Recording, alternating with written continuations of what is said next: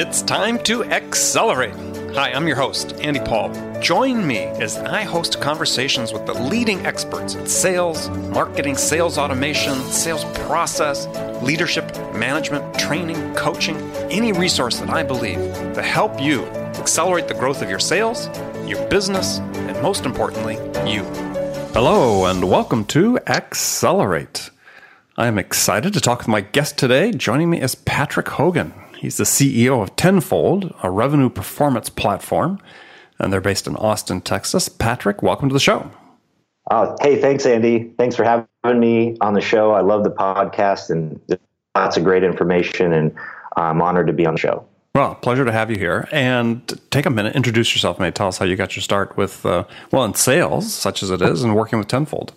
Sure, sure thing, sure thing. So, so I got my start in engineering. So I started a computer consulting company at age 14. I took the money that I made from that and I bought my first house at 18. Wow. And then I graduated. I graduated from Ottawa uh, with a bachelor's degree at 19. And so, just really kind of a lot of pent up ambition there early on. And um, I transitioned into, I built a real estate company uh, in 2010 uh, when in, the market dipped. Where in we, Canada I, or in the U.S. In, in the U.S. and this was in this was in the Central Valley in California. Mm-hmm. Uh, partnered, uh, had some par- partners. I was the chief engineer and created an algorithm that allowed uh, us to find properties that were distressed in pretty bad neighborhoods, but they had very good uh, rental income. And so we would go in. You know, there's a lot of problems with vacancies where you know people would break in the houses, right with drugs. And so we would go in, we'd, we'd buy the houses, we'd remodel them, we'd get tenants in there. And so it was really a win win where the community would get better because we went in there and then also it was a good investment um, because we, we saw some great appreciation over the last couple of years. And so that was, uh, I did that. And then around 2013, 14, I noticed this really, really big data issue in sales. And the big data issue is that, you know, you've got Salesforce and you've got all, you know, you've got all your customers in there and you're like, you're thinking, hey, I'm done. You know, I've got everything set up and this is great. And but the problem is, is what you start to notice as you use it more, more and more is the activities. You know, the interactions. The you know, is do I know when someone in my company last called this customer? This do I know when somebody in my company last called this lead? Um, and so, uh, together with a group of co-founders, uh, we incorporated in December 2014. Uh, we got in the Techstars in 2015, and we really saw a revolution occurring in sales. And this is the capturing of all interactions and really building a you know a good, good sales process that that we now call the revenue performance platform.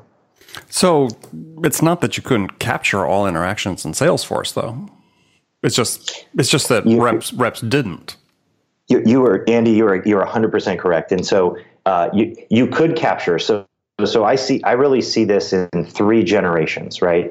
And so you've got the first generation, you've got the rise of CRMs, and you've got, you know, Salesforce comes out, you know, early 2000, you know, sales CRMs were created. We moved from an analog to a digital world, and you know, businesses move customer information from paper files to digital records.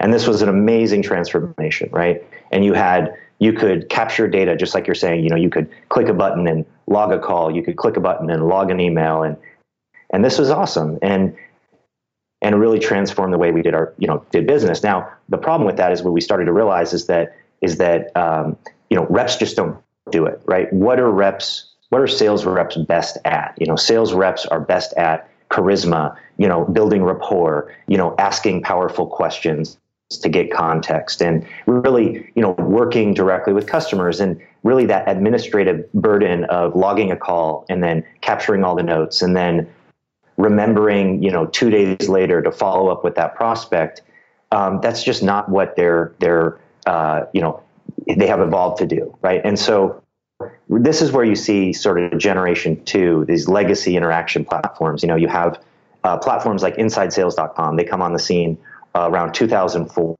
They're very focused in a narrow field, you know, closing the initial sale. Very focused on the sales department, and they've done a great job of growing that with their their technology. And in that time frame, though, modern sales has really moved on, and this is what we call the, the subscription revolution. And I think you're seeing it, Andy. You know, where organizations are starting to realize that the true value of a customer is not in the initial sale. It's not in a one call close. The true value is in the long term value of the customer. And, and that means the entire customer life cycle and maintaining and growing a long term relationship. And so what I think you can you can liken this to, you know, imagine the last time you had a really poor customer support experience and imagine how you called in and or you emailed in and nobody helped you and you know, you could be a very high value customer in the long term of that product, but if if you had a very poor customer support experience, you're going to churn, and and you're not you're now the long term value is is is is diminished, and, mm-hmm. and mm-hmm. we're seeing this across the whole economy. This we're seeing it across the whole economy, and that's really where Tenfold comes in. Is we built a modern you know revenue performance p- platform, much like inside sales, but with brand new technology, modern technology, where we're able to deploy to an entire organization by connecting to their existing phone system in the cloud and capturing every phone event uh, and every email that's going through that company. Okay, so um, but there are, and so, yeah, I want to get to make sure we understand what Tenfold does because you know there are, as you said, there's there's all these. Uh, I call them sales development platforms. That I think they call themselves, you know, Salesloft, uh, Inside Sales. Certainly, you know, overlap with some of that. Um, outreach, so on and so forth. And then we've got um, you know client success and Totango and others on the the customer success side. So you're saying you sort of span across the whole thing. Yeah. So what so what I would say is like where we, where we fit is you know, uh, and those are those are some great companies that you mentioned. You know, Inside Sales.com, Salesloft, Outreach, and these are these are great, and they all really fall into the same category where what they do is they put even even Salesforce Voice, which is in Lightning and getting some adoption. You know, mm-hmm. they all sort of put this. They, they all sort of put this phone system on top of a phone system where you know with Salesloft when you dial it, it dials your you know your phone and so you're you've got this this results in two problems. Number one, because you're bridging through multiple phone devices, the audio quality is very very bad, very bad. If you actually look at some of the reviews, there, there's there, there's not good, there's not happiness in terms of the audio quality because it's yeah, uh, digitally, same thing digi- digitally encoded twice, right? That's you encode digital, it doesn't sound good. You you you got it, and you you know that you know from your podcast and from your you know experience in the industry, and so and so I really put all of those SDR tools over in one category. Um, you know, the same category. We are a completely different solution, and what we have done, it took us a lot of time and a lot of work is we've actually created a platform where we plug into 95% of existing phone systems and we plug into all existing email systems. And so you know so sort of like the NSA you know we can come in and we can tap into you know the channel that that links up the entire organization and we can automatically capture all of the metadata that's going on within a company automatically. And so and so what is this what does this result in? Number one you get the same phone system that you've been using and has great audio quality. What are systems like Avaya, Cisco, Polycom, ShoreTel? What have they been good at? They've been good at providing us amazingly good call quality. And so you still get that.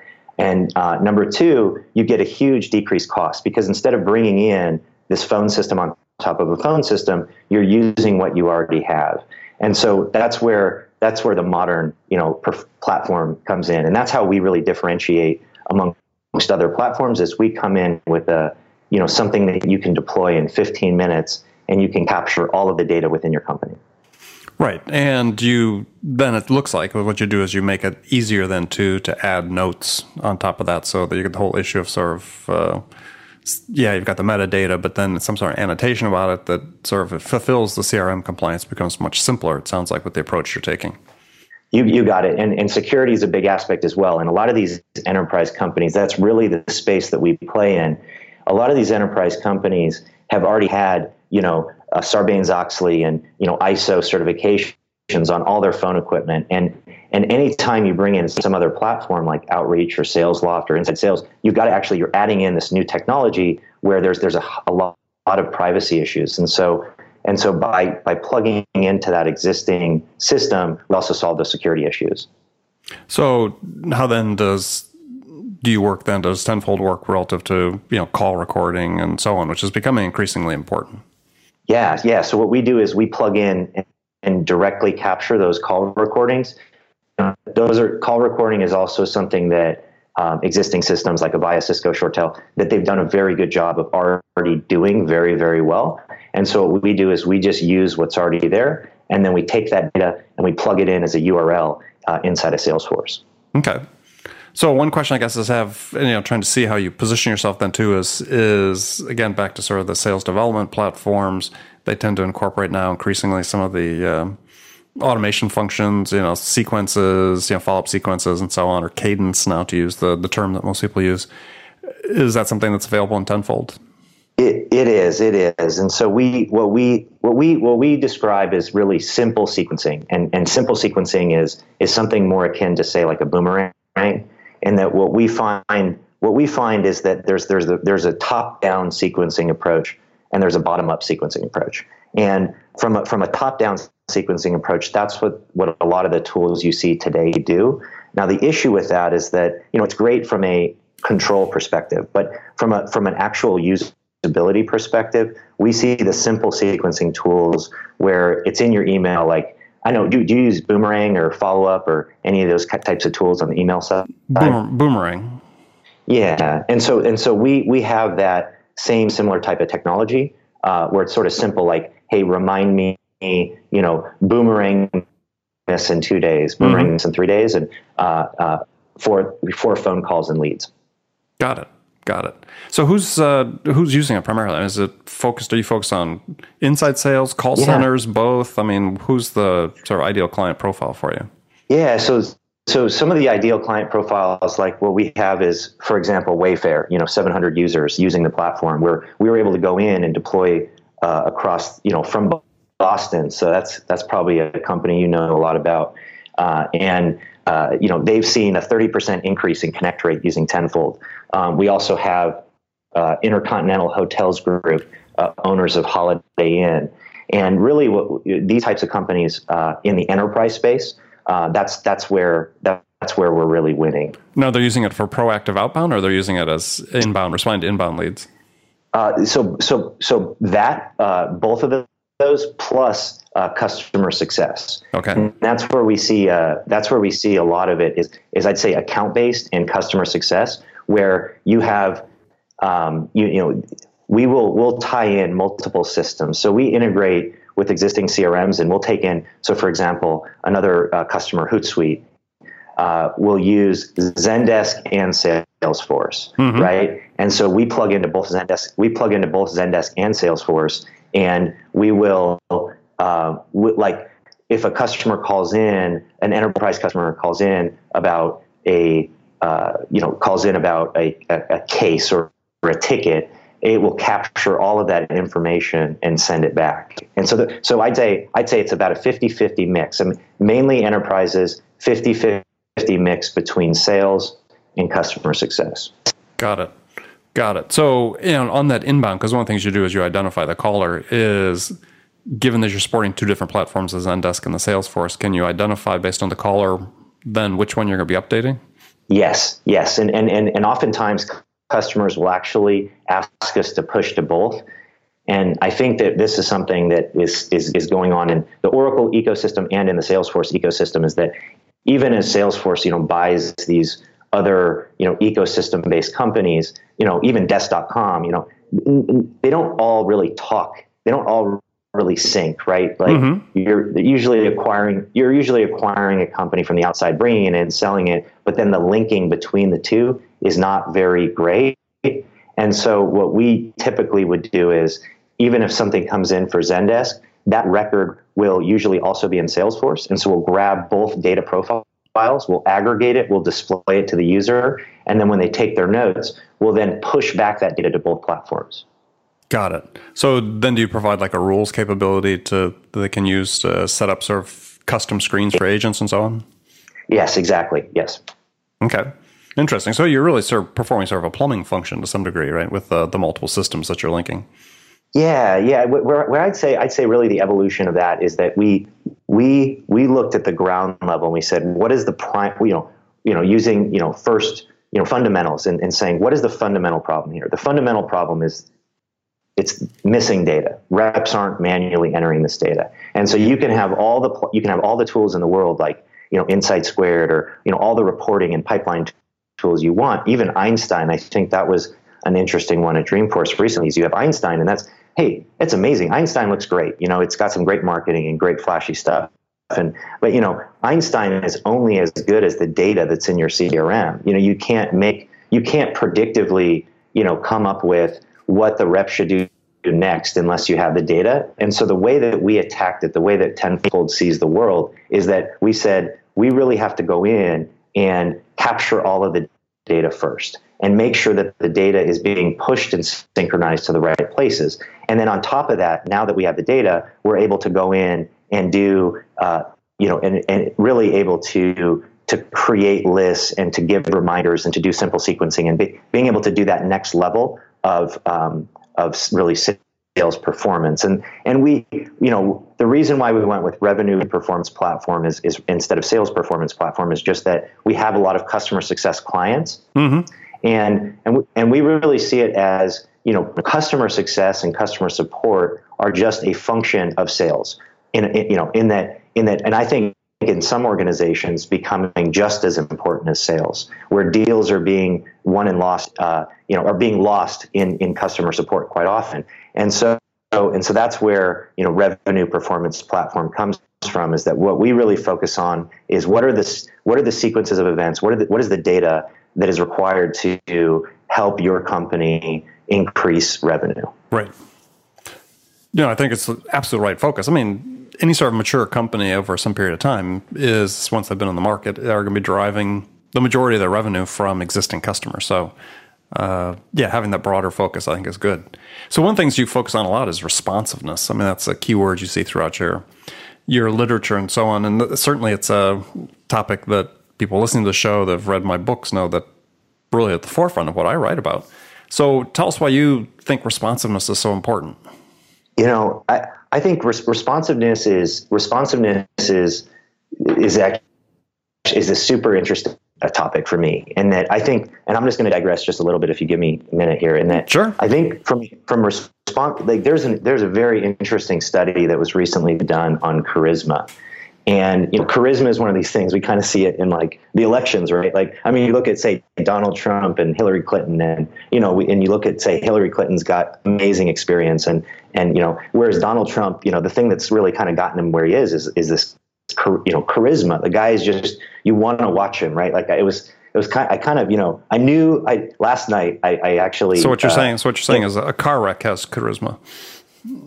yeah, you know, you know, I yes, but I, uh, you know, I, I, I, agree with you. I agree with you in a lot of uh, aspects there, and and you know, and I don't. I don't want to get too political on it, but I think I try to I try to look at him in, in a different way and say what is what is the thing that he does that makes him super charismatic and and there was a study that was recently done about this is like what is charisma and and and what they found was was that speed of response and I'm not I'm not talking about phone calls right now I'm talking about even in person communications is that if I'm sitting talking with you and and you ask me a question and I say and I sit here and I ponder and I, I think and I, I go through like a deep logical flow and a deep logical process and I come up with the right answer, then you, you know, and I say it, you you you you will hear it and you'll think, okay, logically, you know, good answer, right? But if you put in the same situation a different person and they're able to come up with an answer, even if it's not as correct, if it's even if it's just slightly less correct, if they're able to come up with that answer, you know, twice as fast, three times as fast, and come up with an immediate response, you will see that person is charismatic. And I'm not, I'm not saying this isn't my theory. This is this is a study that was done in that in that charisma in a large part in in human society is determined by in fact the the speed of response and and and so I think that that's something that's very unique because I think in sales, you know, people. I think you have to have a fundamental selling process to really sell and, and, and close deals. But I also think you've got to have a fundamental level of charisma in that a lot of top salespeople, they do two things right. You know, they get their follow up, they get their fundamentals, they get, get their, you know, but they also what do they do really, really well? They persevere and they're very, very good at follow up and they're very, very good at responsiveness. And so, and so this, this is something that, that, that we really focus on. And what we do is, is that because we capture the data, what we'll say is if, if there's a call that comes in and, uh, or a lead comes in through like a, a web to lead form into Salesforce and no one on the team uh, has followed up with it within five minutes. This is a product that we have that's called Lead Danger. Mm-hmm. We will send we will send out sort of a social shaming tool where we will we will create an email that CCs the uh, sales manager and every single person in sales with that lead information and says, "Hey, this lead came in. It was assigned to this person, and no one has followed up within 10 minutes." You have, and then it will say a statistic right below it where it will say, according to this data study, you are one. If you let this go for another, you know, six hours, you are hundred times less likely to close this customer. And and so that's something that we we we really hold near and dear is that especially on the phone, you know, calling leads back right away is so fundamentally important. And I know you've talked about this a lot, you've written about this a lot, and I totally agree with you. I think it's just it's one of those key aspects where where most companies and most sales organizations could just by doing this one thing, which I would consider this to be fundamental, a fundamental sales principle. I mean, forget all the complex reporting, forget all the pipeline analysis, forget all this, you know, sort of, it's sort of like going to the gym and you're more worried about the six, pro, you know, protein supplements you're going to take afterward instead of what you're actually going to do in the gym. And and this if you if most businesses just fix this one thing, you know, they'd see their sales increase. Yeah, well, I, I give an example in my first book, uh, Zero Time Selling, about this with a, a client I worked with that, and I would I would that's why I would I would maybe change the word from charisma to trust, perhaps, is that mm-hmm. um, because the sales team half of them were sort of the least charismatic people in the world. One was pathologically shy. Um, is they're selling somewhat of a technical product, sold for about thirty grand. Called me in. This was sales that sort of flattened out. CEO wasn't sure why. He was a successful entrepreneur. It's his third or fourth company, and you know, I looked at came in and it didn't take long to find out that you know they just weren't following up their leads, and they were getting a lot of leads, and they just weren't following them up. And it's taken like on average three days, four days, and they weren't even following up 100% of them. So, yeah, I turned to the CEO. I said, well, you know, I can fix this problem in five minutes. And he said, well, how do you do that? And I said, well, what we're going to do nice. is, you know, we're going to have all the leads go to your, your sales op person, and they're going to put it into Salesforce and distribute the leads. And I said, what's going to change in the process is that you, Mr. CEO, is every day at 4.30, you're going to log on to Salesforce and make sure they're all followed up. Now they didn't have the lead danger problem. This was years ago. They didn't have the lead danger, which they could have used. I love it. Mm-hmm. What happened is, you know, the salespeople instantly had 100% follow up. But what happened to the point I think you're beginning to drive at with responsive, the reason I say it's so important, and you talked about is the one thing the company can do. It's what uh, Charles Duhigg in his book, The Power of Habit, calls, calls the keystone habit, is you master that, the ripple effect throughout the entire company is amazing. What this company did is we got them down to the point they followed up every lead within 30 minutes. And I love it, love it. The customers were just blown away. Right? They were they were working three quarters way through the company, the customer's buying process on that first call. Because then the competitors weren't calling for another two days. And so it's this huge trust building, this huge differentiator between them and everybody else. And really, by virtue of doing nothing else but that change in their sales process over two years, they more than doubled the cost size of the company. That's amazing. So the power, the, the power of responsiveness so, is incredible.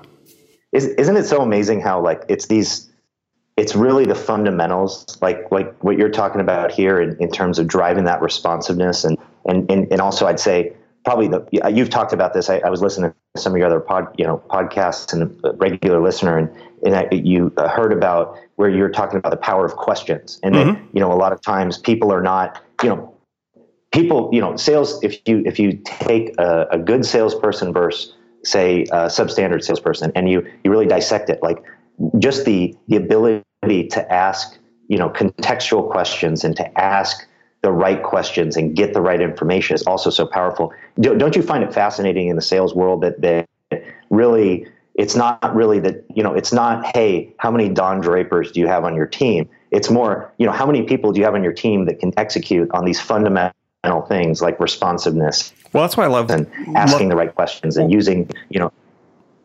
Well, I was going to say that's why I love what you're doing with lead danger, is that because you know, a it's to me it's it's like wow, that's that's what you need. You know, we've got all this technology we're applying to sales, and all these sales enablement technologies and so on. But at the end of the day, I was just talking to another guest about this recently. Is is that we still have the same problems in sales. You know, fifty percent of reps don't make quota. You know, fifty to sixty percent of deals, yeah. the qualified deals in a pipeline, don't close. They go to no decision.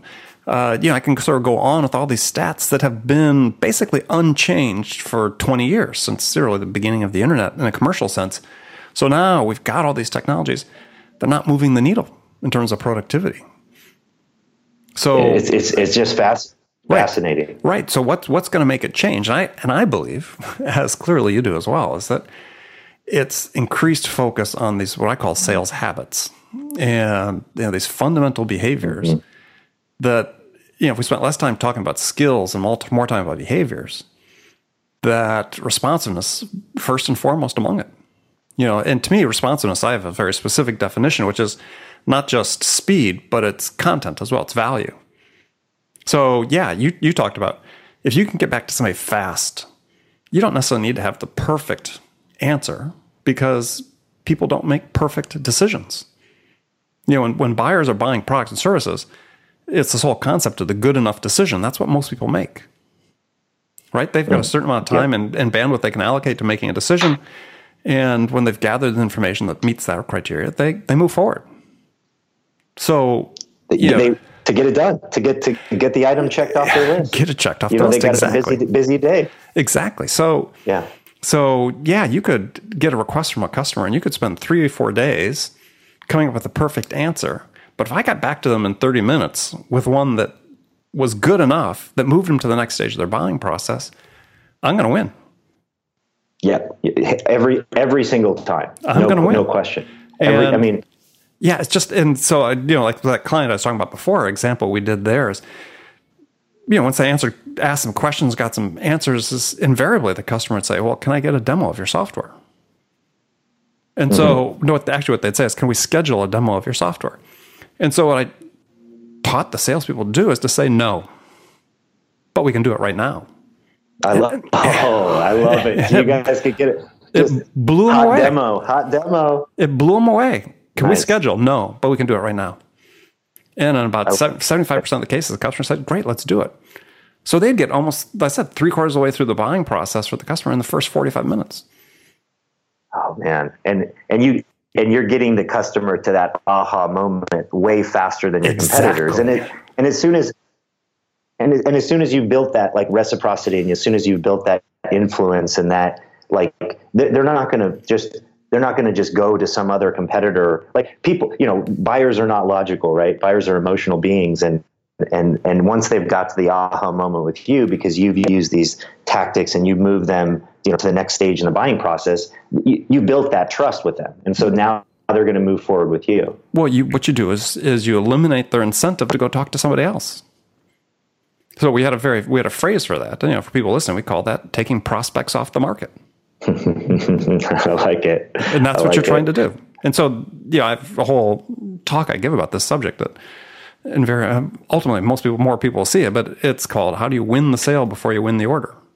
It's that aha moment. How do you get mm-hmm. to that mm-hmm. aha moment? That's winning the sale. Where the customer says yeah that's who i want to do business with. that's competitive advantage right there. Huge i mean that's huge competitive advantage. Huge. We're going to move on to the last segment of the show and we'll spare you and patrick uh, the pain of doing that but uh, yeah the last segment of the show we got some standard questions i ask all my guests and the first one's a hypothetical scenario, which is in the scenario, you, Patrick, have just been hired as VP of sales at a company whose sales have stalled out. And the board and CEO are anxious to hit the reset button, get things going back on track. So, what two steps could you take your first week on the job that could have the biggest impact? Okay. First, so so first week on the job, what I would do is I would st- I would say I would to to my hiring uh, to my supervisor uh, I would say, I would say, do not announce. Number one, first step, I would say, do not announce that I'm the new VP of Sales for three days. and I would stay at home or I would lock myself in a room and I would pore over the Salesforce data that's in the system and I would find out number I would find out number 1 how responsive how responsive is this organization when a lead comes in how responsive uh, number 2 I would test all of the uh, the marketing funnels. I would go to the site. I would I would create a test. You know, I would I would fill out a fake uh, person. You know, I'd come up with a persona. I'd fill out a form, and I'd wait. I would wait to see how I was approached in the sales process by the existing team. I would and when I was if I was approached because hey maybe I'm not called back. Um, and so I would I would find out really how it works live, and I would take notes about who that person was and how they did it. And I'd probably do that a few times just to get a couple of samples. And then number three, I would pull up an opportunities report and I would really figure out, you know, of the opportunities that we create, how many times do we follow up and how often do we follow up? Because because what I find is that is that is that in many many organizations they many organizations are just completely drunk on the the power of continually getting leads and continually getting leads and there's just more coming in and you come in tomorrow and there's another 10 20 50 100 1000 and you just chasing new leads but what, what i find happens is is that oftentimes when you're chasing only chasing new leads instead of really cultivating uh, past opportunities is that you let a lot you leave a lot of money on the table and so i would do those three things mm-hmm. and i would find out you know really kind of take like a sales report card and audit and take, you know, understand responsiveness, understand the flows and, and who, what, you know, what the message is, and then really understand uh, follow up on the opportunity side. And I will bet you that that any organization that is truly stalled out in sales has a problem in one of these three areas. And I would hone it. And then uh, next thing I would do is I would come uh, into the office. I would be announced, and then I would I would work with the team to make sure that we fix these fundamental issues. Excellent, good good response, and I, I really like the last one too about the the follow up because you know I think it's I think it's something we're seeing in sales, uh, especially in the tech space that that's really problematic is burning through lists and having what I consider sort of an unsustainably low close rate burning through these lists instead of yeah really working on the opportunities that have come in. So, uh, love that. So, okay, uh, now some rapid fire questions. You can give me one word answers or elaborate if you wish. So, the first one is when you, Patrick Hogan, are out selling tenfold services, what's your most powerful sales attribute? Most powerful sales attribute is is questions. Is that we we had a we had a if you don't if I'll, I'll, I'll keep it brief there, but we had a really good sales trainer that, that taught us what I call TED, and TED is uh, where it's it's a question uh, asking uh, tactic where when when somebody when you ask somebody a question, you don't let them just stop there. What what you do is you you do a TED. Either T tell, tell me more, E explain to me mm-hmm. this, D describe describe to me this. Where very open ended questions that allow yep. the person to give, give you a lot of information. And, and I find that that I find that the best demos and the best pitches that I've been on are ones where I spend the first, you know, so many people are just so eager. Just, I, I, I want to show you my demo. I want to show you my demo and look, look at, look at my demo. And, and, and that is the totally wrong. You're just barfing out this demo. And that's the totally wrong approach because most products these days have several features. And, and in a sales stack, people do not buy the platform. They buy because they need to add a few of these features to their sales stack. Or you know maybe they're maybe they're a company that does everything on inbound calls. Maybe they're a company that does everything on outbound calls. You know those are totally different behaviors.